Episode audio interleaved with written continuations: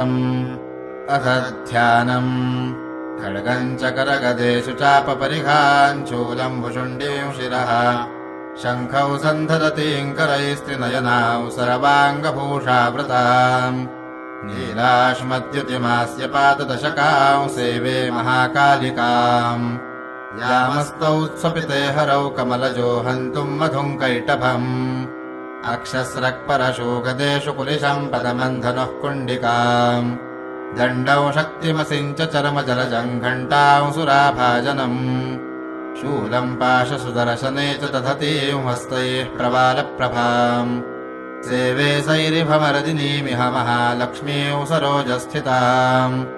घण्टाशूलहलानि शङ्खमुसले चक्रन्धनुः सायकम् हस्ताब्जैर्दधतीङ्घनान्तविलसच्छीतांशुतुल्यप्रभाम् गौरी देहसमुद्भवान् त्रिजगताम् आधारभूताम् महा। पूर्वामत्र सरस्वतीमनुभजे शुम्भादिदैत्यार्दिनीम्। विद्युद्दामसमप्रभाम् मृगपतिस्कन्धस्थिताम् भीषणाम्। कन्याभिः करवालखेटविलसद्धस्ताभिरासेविताम् हस्तैश्चक्रधरालखेटविशिकांश्चापम् गुणन्तरजनीम् बिभ्राणामनलात्मिकाम् शशिधराम् दुर्गाम् त्रिनेत्राम् भजे ॐ नमश्चण्डिकायै ॐ मार्कण्डेय उवाच। सावर्णिः सूर्यतनयो यो मनः कथ्यतेष्टमः निशामय तदुत्पत्तिम् विस्तराद्गततो मम। महामायानुभावेन यथा मनमन्तराधिपः स बभूव महाभागः सावर्णिस्तनयो रवेः स्वारोचिषेन्द्रे पूर्वम् चैत्रवंशसमुद्भवः। सुरथो नाम राजाभूत्समस्ते क्षितिमण्डले। तस्य पालयतः सम्यक् प्रजाः पुत्रानि वौरसान् बभूवुः शत्रवो भूपाः कोलाविध्वंसिनस्तदा। तस्य तैरभवद्युद्धमतिप्रबलदण्डिनः न्यूनैरपि सुतैर्युद्धे कोलाविध्वंसिभिर्जितः ततस्वपरमायातो निजदेशाधिपोऽभवत् आक्रान्तः स महाभागस्तैस्तदा प्रबलारिभिः। अमात्यैर्बलिभिर्दुष्टैर्दुर्बलस्य दुरात्मभिः। कोशोबलम् चापहृतम् तत्रापि स्वपुरे ततः। ततो मृगया व्याजेन ऋतस्वाम्यस्य भूपतिः एकाकी हयमारुह्य जगामगहनौ वनम्। स तत्राश्रमवद्राक्षी द्विजवर्यस्य मेधसः। प्रशान्तश्वापदाकीर्णम् मुनिशिष्योपशोभितम्। तस्थौ कञ्चित् सकालम् च मुनिना तेन सत्कृतः। इतश्चेतश्च विचरंस्तस्मिन् मुनिवराश्रमे। सोचिन्तयत्तदा तत्र मम त्वाकृष्टमानसः मत्पूर्वैः पालितम् पूर्वम् मया हीनम् पुरम् हि तत् मद्भृत्यैस्तैरसद्वृत्तैरधर्मतः पाल्यते न वा।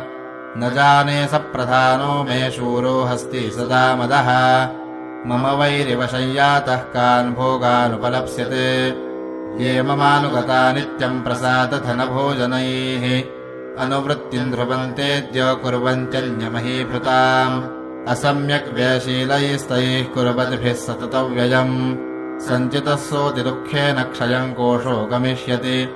एतच्चान्यच्च सततम् चिन्तयामास पार्थिवः। तत्र विप्राश्रमाभ्यासे वैश्यमेकम् ददर्शसः। स पृष्टस्तेन कस्त्वम् भो हेतुश्चागमनेत्रकः सशोक इव कस्मात् त्वम् दुर्मना इव लक्ष्यसे।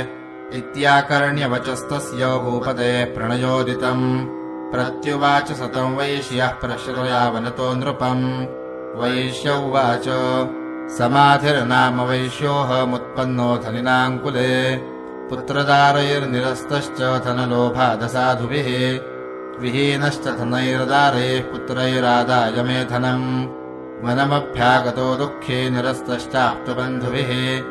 सोऽहन्न वेद्मि पुत्राणाम् कुशला कुशलात्मिकाम् प्रवृत्त्यम् स्वजनानाम् च दाराणाम् चात्र संस्थितः किन्नु तेषाम् गृहे क्षेममक्षेमम् किन्नु साम्प्रतम्।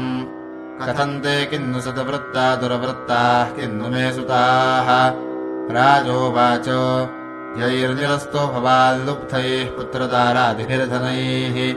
तेषु किम् भवतः स्नेहमनुमध्नाति मानसम् वैश्य उवाच एवमेतद्यता प्राह भवानस्मद्गतम् वचः। किम् करोमि न बध्नाति मम निष्ठुरताम् मनः। यैः सन्त्यज्यपि दुरुस्नेहम् धनलुब्धैर्निराकृतः। पतिस्वजनहार्दम् च हार्दितेष्वेव मे मनः। किमेतन्नाभिजानामि जानन्नपि महामते। यत्प्रेम प्रवणम् चित्तम् विगुणेष्वपि बन्धुषु। तेषाम् कृते मे निःश्वासो दौर्मनस्यम् च जायते करोमि कियन्न मनस्तेष्वप्रीतिशिनुष्ठुरम् मार्कण्डेय उवाच। ततस्तौ सहितौ विप्रतम् मुनिौ समुपस्थितौ।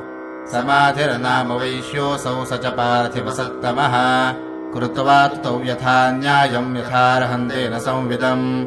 उपविष्टौ कथाः काश्चिच्चक्रतुर्वैश्यपार्थिवौ। राजोवाच। भगवंस्त्वामहम् प्रष्टुम् इच्छाम्येकम् वरस्वदत दुःखाय जनमे मनसस्वचित्तायत्तताम् विना मम त्वङ्गतराज्यस्य राज्याङ्गेष्वखिलेष्वपि जानतोऽपि यथाज्ञस्य किमेतनमुनिसत्तम। अयम् च निकृतः पुत्रैर्दारैर्भृत्यैस्ततोज्झितः स्वजनेन च सन्त्यक्तस्तेषु हार्दि तथाप्यति। एवमेष रताहम् च द्वावप्यत्यन्तरुक्षितौ दृष्टदोषेऽपि विषये मम त्वाकृष्टमानसौ तत्किमेतनमहाभागयनमोहो ज्ञानिनोरपि। ममास्य च भवत्येषा विवेकान्धस्य मूढता। ऋषिरुवाच ज्ञानमस्ति समस्तस्य जन्तोर्विषयगोचरे। विषयाश्च महाभाग यान्ति चैवम् पृथक् पृथक्। दिवान्धाः प्राणिनः केचिद्रात्रावन्धास्तथा परे। केचिद्दिवा तथा रात्रौ प्राणिनस्तुल्यदृष्टयः ज्ञानिनो मनुजाः सत्यम् किन्नु तेन हि केवलम्। यतो हि ज्ञानिनः सर्वे पशुपक्षिमृगादयः। ज्ञानम् च तन्मनुष्याणा यत्तेषाम् मृगपक्षिणाम्। मनुष्याणाम् च यत्तेषाम् तुल्यमन्यत्तथोभयोः ज्ञानेऽपि सति पश्यैतान् पतङ्गान् छावचञ्चुषु। गणमोक्षादृतान् मोहात्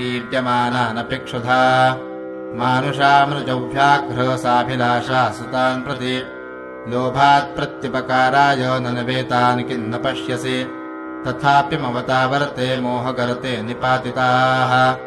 महामायाप्रभावेण संसारस्थितिकारिणा। तन्नात्र विस्मयः कार्यो योगनिद्रा जगत्पतेः। महामाया हरेश्चैषा तया सम्मोह्यते जगत् ज्ञानिनामपि चेतांसि देवी भगवती हि सा। बलादाकृष्यमोहाय महामाया प्रयच्छति। तया विसृज्यते विश्वम् जगदेतच्चराचरम् सैषा प्रसन्ना वरदा नृणाम् भवति मुक्तये। सा विद्या परमा मुक्तेर्हेतुभूता सनातनी।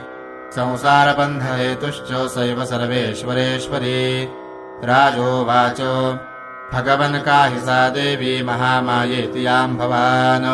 ब्रवीति कथमुत्पन्ना सा कर्मास्याश्च किन्द्विज।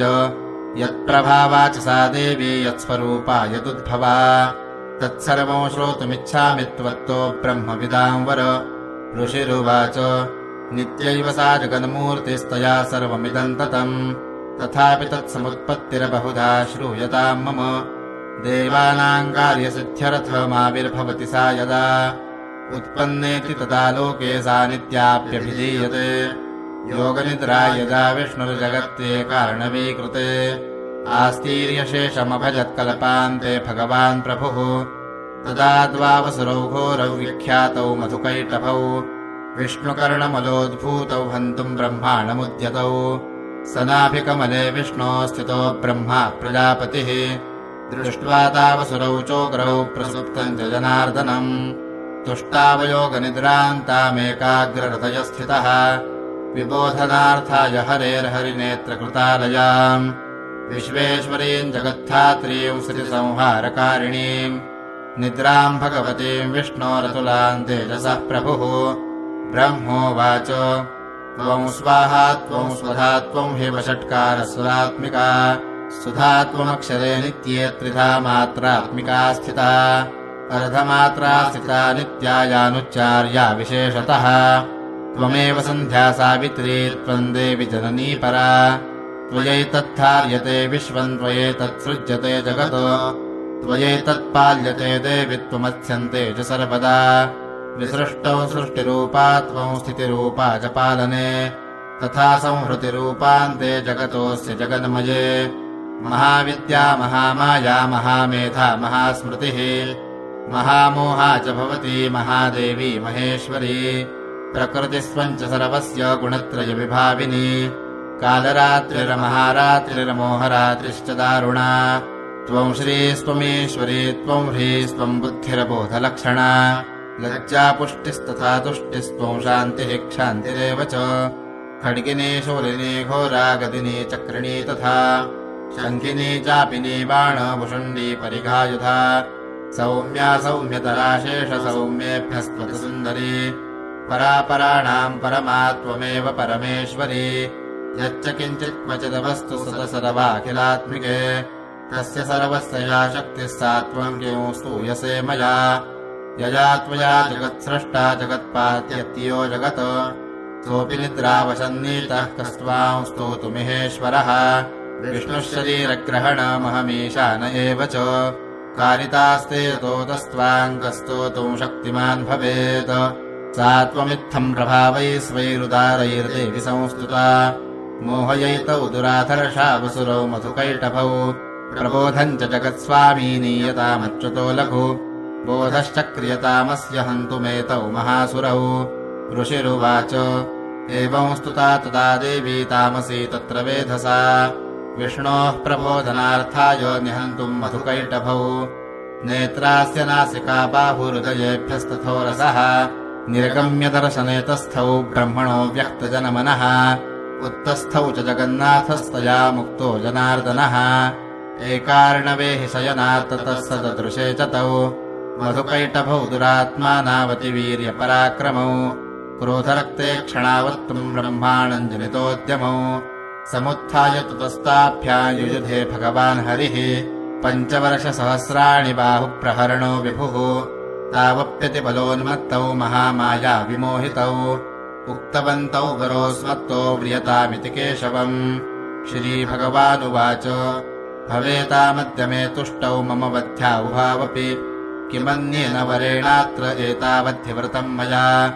ऋषिरुवाच वञ्चिताभ्यामिति तदा सर्वमापोमयम् जगत्। विलोक्यताभ्याम् गदितो भगवान् कमले क्षणः आवाञ्जहि न यत्रोर्वी सलिलेन परिप्लुता। ऋषिरुवाच तथेत्युक्त्वा भगवता शङ्खचकरगदाभृता कृत्वा चक्रेण वैच्छिन्ने जघने शिरसीतयोः। एवमेषा समुत्पन्ना ब्रह्मणा संस्तुता स्वयम्। प्रभावमस्या देव्यास्तु भूय शृणु वदामि ते ऐम् ॐ श्रीमार्कण्डेयपुराणे देवी महात्म्ये प्रथमः